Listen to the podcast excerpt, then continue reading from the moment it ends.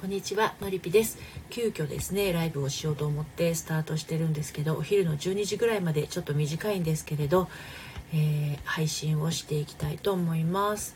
ちょっと今ですね各種各種各種シェアをしてまいりますので少々お待ちください。LINE のお友達にお伝えをして。あ今日はなんかいい調子でシェアができるぞ。ちょっと待ってください。晴れない晴れない。おかしいぞ。OK なはい。いってらっしゃい。はい。OK はい。ということでお話をしていきます。おお人とさんあこさんおもちさん。こんにちは。お疲れ様です。はい。急遽ですねライブをしようと思い立ちお昼ぐらいまであのお話をしようと思ってあたくさん来てくださってすごい嬉しいです。あのえっ、ー、とまあ午前中いつもはねあのあゆるやさんこんにちは。いつもはねあの週末はあんまりライブしないんですけれど相撲もも相撲もももももももさんはじめましてこんにちはゆるやらさんこんにちはゆるりちゃさんこんにちは嬉しいななんか皆さんたくさんして来てくださって嬉しいですありがとうございますこんにちはあのいつもね週末はライブしてなくて収録配信だけなんですよあてくのさんこんにちはであのまあライブかけライブかけるだって。ライブする時って週末にアイロンかけたりしながらお話してることあるんですけど今日はアイロンかけはまだしてなくて本当にあの12時までゆるっとねお話をしようと思ってはたくさん来てくださって嬉しいです。ありがとうございます。テクノさん日暮さん。皆さん今日どんな感じで土曜日お過ごしでしょうかね？お天気は外いいんですよ。うちはあの千葉県の船橋市というところなんですけれど外は非常にお天気が良くて。で今日こんなタイトルでねお送りしたのはあのなんかモヤモヤ恋愛こじらせ女子の駆け込み部屋なんですよここ一応。で普段私恋愛セラピストをしておりますので、まあ、何かこう悩みがあったりしてね背中を押してほしいなって思ってる方がいらっしゃったらもうドドンと押していこうかなと思ってねこのあの配信を始めたんですよ。あゆるやさん熊本は薄曇りですか？熊本は私のね妹の旦那さんが熊本出身なんですけれどあのいた私は行ったことないんですけれどねあの妹が何度か行っていてすごくいいところだって言ってました。肌寒い感じですかねあやさんのお住まいの熊本県は今日はね。でも今日うちも晴れてはいるんだけど風はなんか冷たい感じがして一応晴れているので洗濯物はたくさん干したんですけれどね。はい。であの普段私と恋愛セラピストをしているのでいろんな方のお悩みに相談に乗ってます。あの片思いの人がいるんですっていう方もいらっしゃるし婚活でなかなかうまくいかないという方もいらっしゃいますしあとは何だろう一回こう離婚をしているので再婚したいんだけどちょっと勇気がいるんですみたいな感じの方もいらっしゃるしあとは何て言うかな彼女がいる人だったりとか彼氏の彼氏じゃないよ。彼女がいる人とか奥さんがいる人があの好きなんですとかいろいろいらっしゃるんですよね。カズ・サンドロ・マクレガーさんはじめましてようこそお越しくださいました。ここはあのなんかモヤモヤ恋愛こじらせ女子の駆け込み部屋なんですけれど。あやさん嬉しいです。今日は寒いです。そうですよね。うん。でねあのね恋愛に悩んでいるこう、まあ、恋愛とかこう愛情とか悩んでいる人ってあのそのでやっぱり恋愛とかこう結婚とかそれだけじゃなくてねやっぱこう人間関係全てこう人間関係に絡んでくると思うんですけれどうーんなんかこう深くなればなるほどカズサンドロ・マクレガーさんしまった女子じゃない。あカズサンドロ・マクレガーさんも熊本なんですね。あやさんと一緒。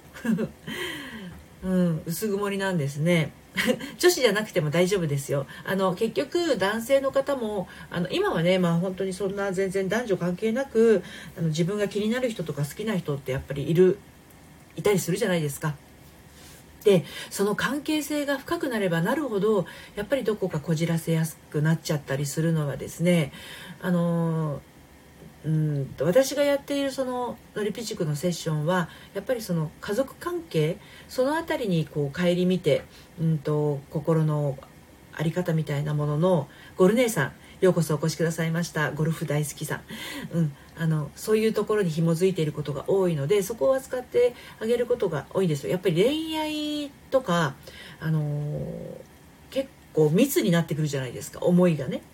そうだから思いが密になるっていうとまあ小さい頃から育ってきた環境で言ったらやっぱり親との関係っていうのは切っても切り離せないというところにもなるのであのそういう意味で親子の関係を扱ってあげると意外と新しい気づきがあったりとか自由さんようこそお越しくださいましたはじめましてわ嬉しいですね本当になんか今すっごい思いつきでライブをね始めたんですけれどもこんなにたくさん来てくださってどうもありがとうございます今11人ぐらいの方があのいらっしゃってますねはいあやさん、カズさん仲間ですね。フォローさせていただきました。ぜひぜひ皆様同士ね、つながってください。はい。であのちらっと宣伝をさせていただくと私オンラインサロンっていうのをやっていて「えーと、のりぴの隠れ家」という、まあ、恋と愛と、まあ、恋愛結婚に悩んでいる方のねあのサロンなんです、まあ、そんなに大勢の人数じゃなくてちっちゃいところなんですけれどもね、まあ、そういうところでいろいろ皆さんのお悩みを聞いていてもやっぱりこううん密になってくれば来るほどその人との思いが強ければ強いほど悩みって深くなっていくんですよね。当然なんだろう。道端で行き交った人に対してね見たこともない人だったら悩みは当然起こらないわけですのでね。はい。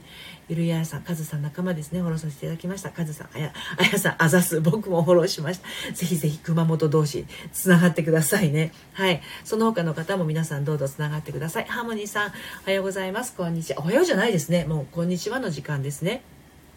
そうそうでまあそういう物理的にその親子の関係その恋愛関係それから職場もやっぱり一日あの長くいますのであ新ママなおちゃんさんようこそお越しくださいましたそうなので心の仕組みとか心の在り方みたいなものが基本的なところが分かってるのと分かってないのではポツッとハートをありがとうございます。ポツポツポツポツッとハートをありがとうございます。分かってるのと分かってないのでは自分でのその処理の仕方みたいなものが全然変わってくるんですよね。そう。でまだ私のオンラインサロンって初めで1ヶ月ちょっとなので今12人かな？私含めて12人で非常にこじんまりとしてますけれど心の在り方とか心の仕組みっていうのが分かった上で自分の恋愛だったりとか仕事とかあの何て言うのかな？お友達関係とかに生かしていけたらなと思って始めたとこなんですよ。ではたまたま昨日今日忘れた。一昨日昨日今日。今日の9時までね受付をしていますのでなんか人間関係がうまくいかないなとか恋愛やっててもこじれちゃうなここじれやすいというかパターンが似てる人は本当に自分の心をねあの扱ってあげた方がいいと思うんですけれども。はいいってらっしゃい。カズサンドロ・マクレガーさんラジオ録音してらしてください。はいまた遊びに来てください。そうなんであの自分一人でね向き合っているってよくあののりぴ塾のね塾生もおっしゃるんですけど自分と向き合う時の向き合い方って皆さんどんな風にしてますか？昨日もねあそうそう私はお昼の12時とあ12時15分と,、えーと、平日ですね、えーと、夕方の17時にライブをやってるんですよ。お昼の12時15分からは15分間、えーと、夕方は、えー、と17時から30分間、えー、夕方はねオラクル占いというのをしているんですけど、まあ、そこでもお話はあしているんですけれどね。うん、やっぱり自分の、あのー、気持ちと向き合うってなった時にあの気持ちと向き合ってるはずが思考と向き合ってる人ってすごく多いんですよね。うん、なんで感情を書き出しましょうって言ってるのにもかかわらず考えてることを書いちゃっていて考えてることを書いてもね全然気持ちってすっきりしないんですよ。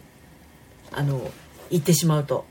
頭で考えてることっていうのはあの思考になるのでねで感情感覚の部分を感じきらないと人の気持ちってなかなか言えないのであの頭でいくら考えてもモヤモヤしたりとかイライラしたりとかあの怒りが収まらないとか悲しみが終わらないっていうのは頭の中で考えていることをただ書いてるだけだから収まらないっていうことなんですよね。はいハートありがとうございます。心の中で何を感じているかっていうことを感じるんだったらむしろ思考寄りになってしまう人は書かない方がいいんですよ。書く時ってあのね感情に湧き上がってるものをもう頭の方までいかずあの何か書いてる時って右手だったり左手だったりペンを持ってるところにこう思いを乗せて書くと思うんだけどうまく書こうとかあのちゃんと書こうとかすると結局頭の中で整理しちゃうんですよね。なので腕を通ってくる手前っていうのは肩から首を通って脳の方から来てるわけですよ。流れとしてね。だけど気持ちから来たものって頭までいかず口までにもいかず喉あたりから肩を通って手に入ってくるのでめちゃくちゃ字が汚くても良いし単語でもいいし「ああもう」とか「ムカつくわ」とか「うえー」とかそんな感じでもいいわけですよ。感情を書くなら。それを悲しい辛い何がこうでこうだからああで文章になっちゃうじゃないですか。で感情って文章じゃないんですよね、うん、でまあ、そういうのってあのよく本もたくさん出ているしそこの間ねのりぴ塾を卒業した方があの、えっと、その方は10月からやってたんですけど、えっと、2月の先々週ぐらいに卒業をしたんですが、えっと、ものすごくね 目から鱗でしたわ。ねハーモニーさんも今すごい頑張ってますもんね。あの自己啓発本いっぱいあるじゃないですか。引き寄せ本だとかいろいろ。ものすごくこうお金費やしてたくさん読んでたんですって。なんだけどあののりぴさんにいろいろ話聞いてもらって否定せずに話を聞いてもらって心の在り方仕組みその辺りをちゃんとこうマンツーマンでやっていってあ何に悩んでたかもう思い出せないって言ってました。ゆるやさんハーモニーさんこんにちは。私もです、うん。そうなんですよ。なんで、サロンの方では、もうこれから、まだね、始まって1ヶ月なんで、私も右往左往している状態だったんですけど、あの、3月は第、第1週目の土曜日は、えっと、サロン限定ライブ。毎週日曜日はサロン限定配信をしていって、まあ、あの夢を叶えるあの手帳術っていろいろ出てると思うんですけど私私が考えるノート術手帳術っていうのがあるのでそれをサロンメンバーにはお伝えしていこうと思っていて今今週は助走段階でしたよね。皆さんやってる人もやってない人もいますけどね。はい。ハーモニーさん卒業って卒業しますみたいになるんですか？ノリピからもう大丈夫だねってなるんですか？あのねハーモニーさん話しててね悩みが出てこないの。今日どんなこと悩んでますか？とか何何に困ってますか？みたいなことを私いつも聞くと思うんですよセッションの時って。モヤモヤしてることありますか？って。でもねその人からあの卒業する人からの卒業が決まる人の話って今日はこんないいことがあってっていいことしか出てこないんですよ。で嫌なことがあったとしてももうでもそれって私もう自分の中ではいいと思ってるんでみたいな感じ。うん。ハムニさん、ゆるやさん、こんにちは。悩みが出てこない。そうなんですよ。だから、あれ、私、何に悩んでたんだっけって感じです。なるほど。そうなんですよ。ほう。あこさんも重ねて重ねて過去のことを考えてみたらどうですかっていう感じですよね。あの私何に悩んでたんだっけってまあ悩みって消えないのでねあの悩みってなくなることはないんですよ一生。生きている限り悩みっていうのは生まれては消え生まれては消え、まあ、人間ってほら向上心のある生き物だからこれどうしようかなって思う時にうーんってなるのを悩みって捉える人もいるしあこれは単純に次に進むためのステップのことを考えてるんだなって受け止める人もいるわけじゃないですか。だから、うんと、もやもやした悩みとかどす黒い気持ちとかっていうのが処理速度がスピードが上がるっていうか処理しなくてもあの人は人私は私私ができることはこれみたいな。うん。ハモニさんでもその悩みを自分で判断できる。そうそうですそうです。これいるものいらないものっていう取捨選択ができるようになると思います。多分あのアコさんアコさんもできてると思いますよ。多分。いるものいらないものの。私にはこれが必要。私にはこれができる。私はこれができない。私はこれはいらないみたいな。大体がいらないものを抱えてモヤモヤしてたりするので捨てちゃおうよって話なんですけどなんかこうちっちゃい頃からの思い込みがあったりするとなかなか手放せないあの握りしめている執着心みたいなものとかあとは何だろうな意固地になってるとかガチガチに固まってしまってるとか。うん、なるほど。私の仕事への向き合い方的なまだ途中だけど感じだな、うん、あの人それぞれねやっぱり向き不向きもあると思いますよね。セッションに関してはね。でもまあ、あのオンラインサロンに関して言うとこれはもう本当に一人一人っていうよりは私の思う、まあ、こういうふうにやってったらもうあのあなあなたたちのお母さんぐらいの年だから今ここに多分来てくださってる方のお母さんのお年とあまり変わらないので私がね。うんなんで私のそのなんだろうサブタイトルみたいなのがあってねあのお母さんに甘え損なった女子のためのっていうのがつくわけですよ。のりぴの隠れ家ものりぴ塾もね。うん。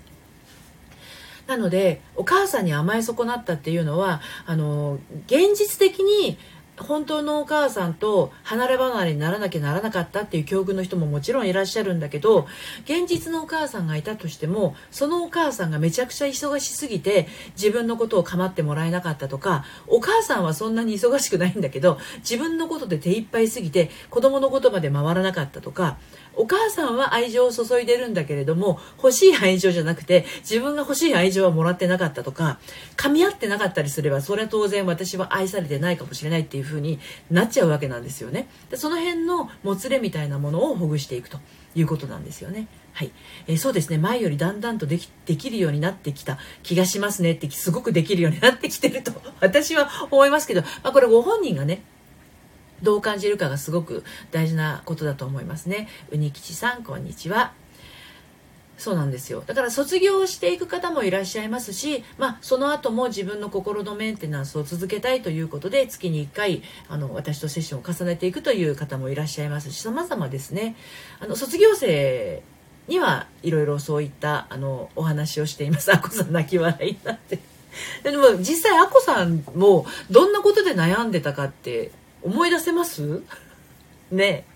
意外と本当に いいですねメンテ続ける感じも。そうなんですよ。まあもちろんその私のもうあのメンテがなくてもね大丈夫になっていく方ももちろんいらっしゃる。すごく何て言うのかなのりぴ塾がね平日のえっ、ー、と朝の10時から夕方の5時までっていうもう OL さん泣かせな時間帯にやってるじゃないですか。だから皆さん半休取ったり有給取ったりしてセッションを受けてくださってるんですけどまあそれそうだとねやっぱりこうあのなかなかこうモヤモヤしちゃう人もお休み取りづらいっていう人もいらっしゃるのでオンラインサロン作ったんですよ。オンラインサロンだったらいつでもアクセスできるのでそしてまあそのね、土曜日とかに、えー、と限定生配信をやったらリアルタイムで参加できることもある。今はこれ限定配信配信じゃないですけどね、うん、3月からは第1土曜日はもう必ず限定配信を私がどっか癒しの場所に出かけていかない限り一応第1土曜日は限定生配信をしようと思っていて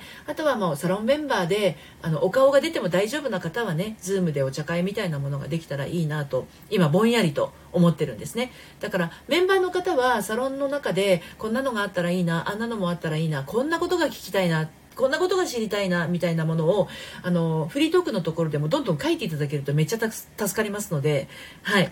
そうじゃないと私が一方的にねあの話すことにはなっちゃうからあのその辺書いてもらえるとすごい助かります。はい。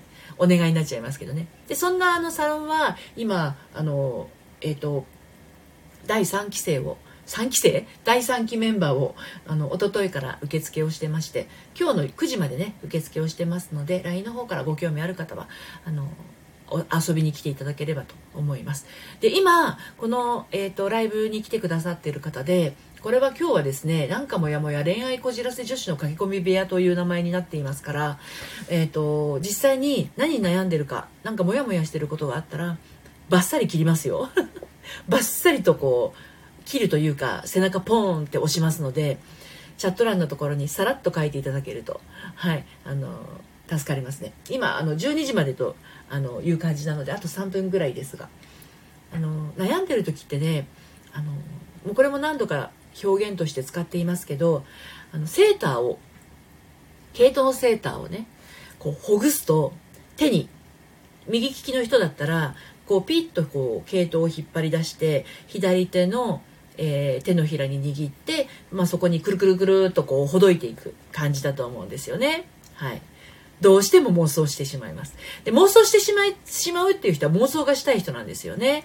うん、で毛糸玉を巻いていくとそれ全部セーターがほぐれれば毛糸玉が出来上がりだから最後の紐はグッと押し込むわけですそれで毛糸玉が出来上がりますよね。はい、で放置してるわけなんだけどじゃあどこが始まりかっていうのを見つけないと次新しいもの編めないじゃないですか。その取っかかりの部分をピッて引っ張る感じですね。そうすればあと自分で新しいもの編んでいけるんですよね。はい。ハーモニーさん、どうしても妄想してします。あこさん、何に悩んでたか。ぼんやり。思い出せるくらいです。ね。そんな感じになっていくわけですよね。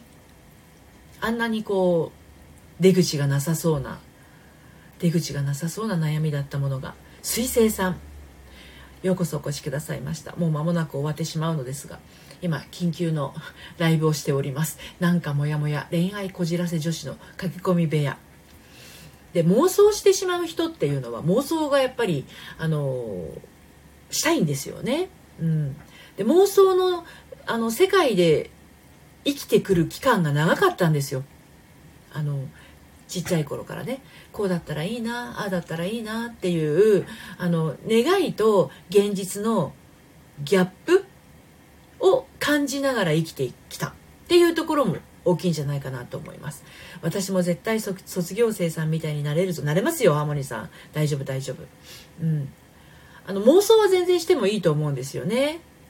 ハーモニーさん。長かった。超長かった。あこさん妄想私も妄想してしまいます。で M 度強めだと昨日気づきました。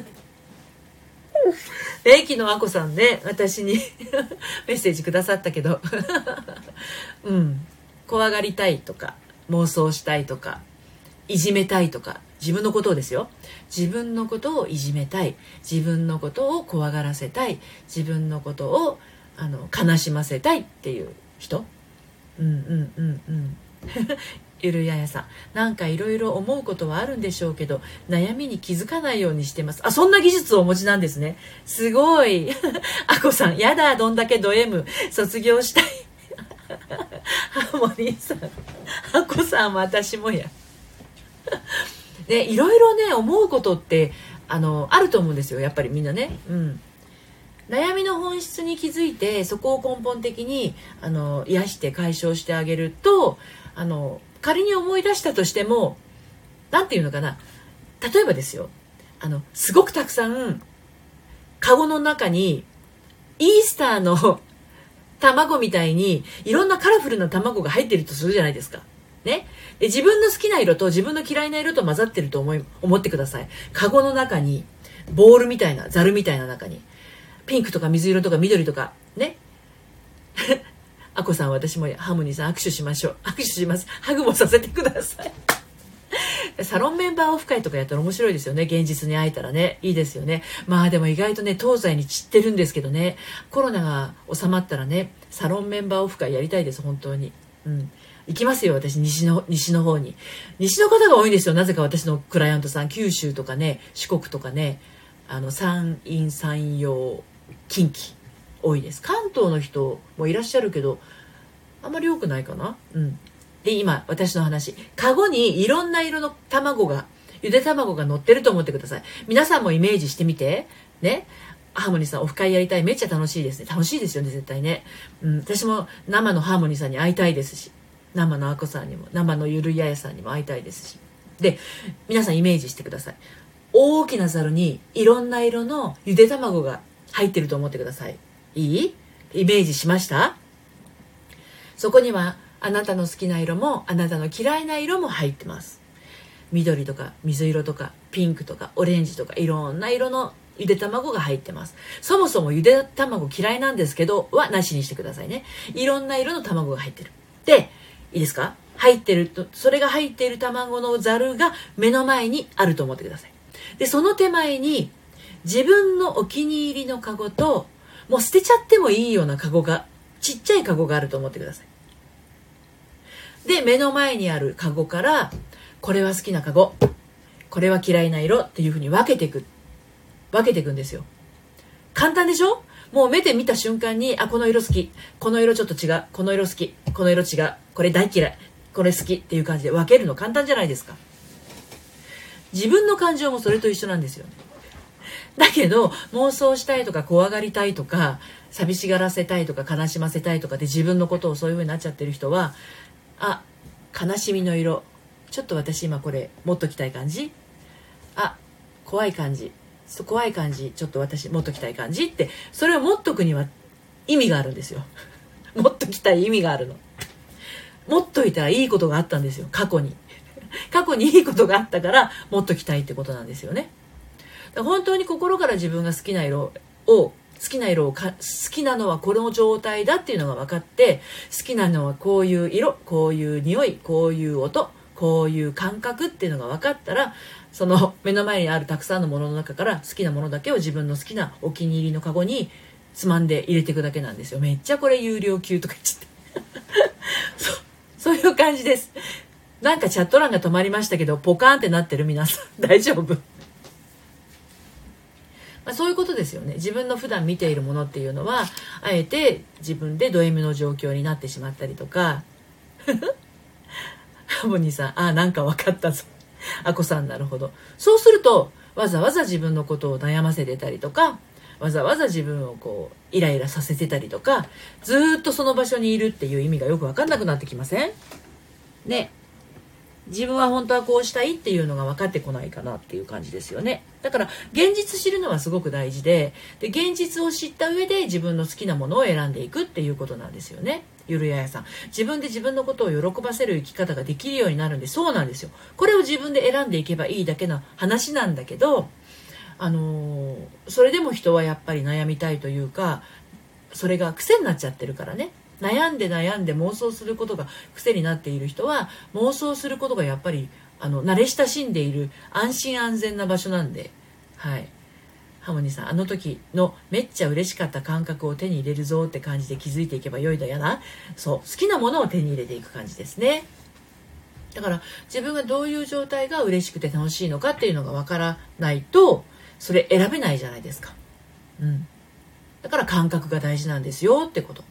頭の中で考えてることだけを拾っていってもなかなかこうすっきりしないのは感覚が置き去りになって後回しになってるからなんですよっていうことですね。はいまあ、3月以降のサロンの方でもまたね、えー、いろいろとお話はあのしていきますので よかったです。うん、ハーモニーさん、うんうんうんうん、なんかちょっと紐解けた。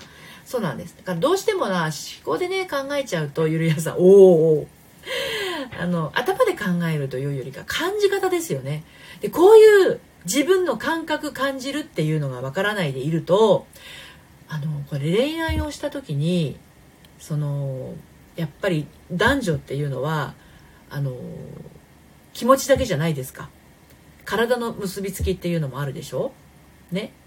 なので、まあ、ちょっとここオープンな場だからぼやかしますけどそういった時に気持ちの中の気持ちの上での何て言うの恋愛不干渉みたいなものがあると体もそういうふうに思考優位になってしまうとそういうふうになった時に没入できないんですよだから結局不満が残りやすいっていうことが起こりますねはいえっ、ー、と、あこさん、最近、快と不快が曖昧になってた。自分の優先順位を下げてた。お兄さん、あこさんわかる。それね、優先順位を上げてください。だから日頃自分ファーストって私がお伝えしているのは、まあそういうところですよ。自分の快を大事にする。でも自分の快が分かんなくなっちゃってる人もいますんで、あまりにも不快な状態が、あの続きすぎてる人というのは、あの本当になんだろうな、自分にくつろがせたりすることが不得意だったりとか、えーと、自分に優しい気持ちにならせる状態をさせると私はこんな風な思いを抱いてはいけないって思っちゃったりとかそんな風にあに安心したり幸せになったりする価値はないって自分に思い込ませちゃったりとか、うん、そういうことも起きてしまいますので、はい、なので自分をこう何て言うの？優しい気持ちにさせるっていう時間をね少しでも作ってくださいよっていうことで今それはあのサロンの方でもお伝えしている通りですね。はい。ハモニーさん忙しかったり意固地のままに知らないうちになってたりでどんどん自分の気持ちが気持ちよいが見えなくなってしまったりが積み重なってしまうんやな。そうですそうですそうです。だからそれを誰のためにどうしてるかっていうのが自分のためじゃなくて外向きになってる時もそういう風になりがちなんですよねあのいけないと思いがちだったなねなので頭の中で考えてばっかりいる人っていうのはどうしてもやっぱり物事善悪とかあの正しい正しくないで判断したりしがちじゃないですか。なんで、あ、そこそこも大事なんだけどそれよりも何しろ自分があの気分がいいか気分が良くないかっていうところですよね。で気分が悪いことは断固として自分はそこに身を置かないっていうことですね。はい。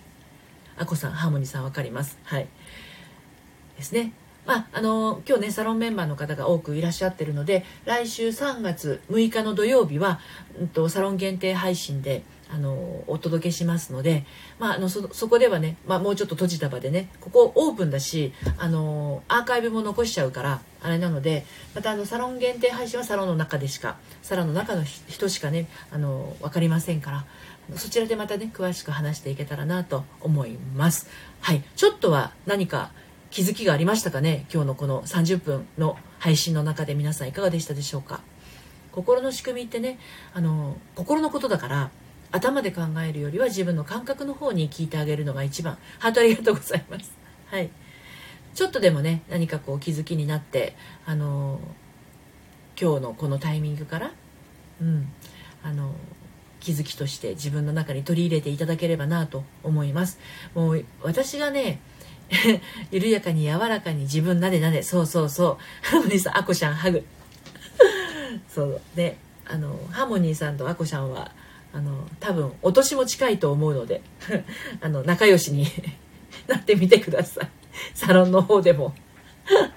あのいいと思いますよ。うん。そう。あの皆さん是非ねつながってください。ということで皆さんがすっきりしたと信じてこの配信はそろそろ終わりにしたいと思うんですけれども。はい。いかがでしたでしょうかね今日。あの午前中に急に思い立って配信したんですけれども。気づきがあったりしましたかね？あまるまるレディオさんようこそお越しくださいました。ちょうど今ね終わってしまうところなんですけれどもね。はい、えー、またねあのこんな感じで突撃でライブをねお届けしていこうと思いますのでお時間がありましたら遊びにいらしてください。ゆるやさんありがとうございました。こちらこそです。はい、えー、では皆さん土曜日日曜日ねゆっくりとお過ごしください。それではまたさようなら。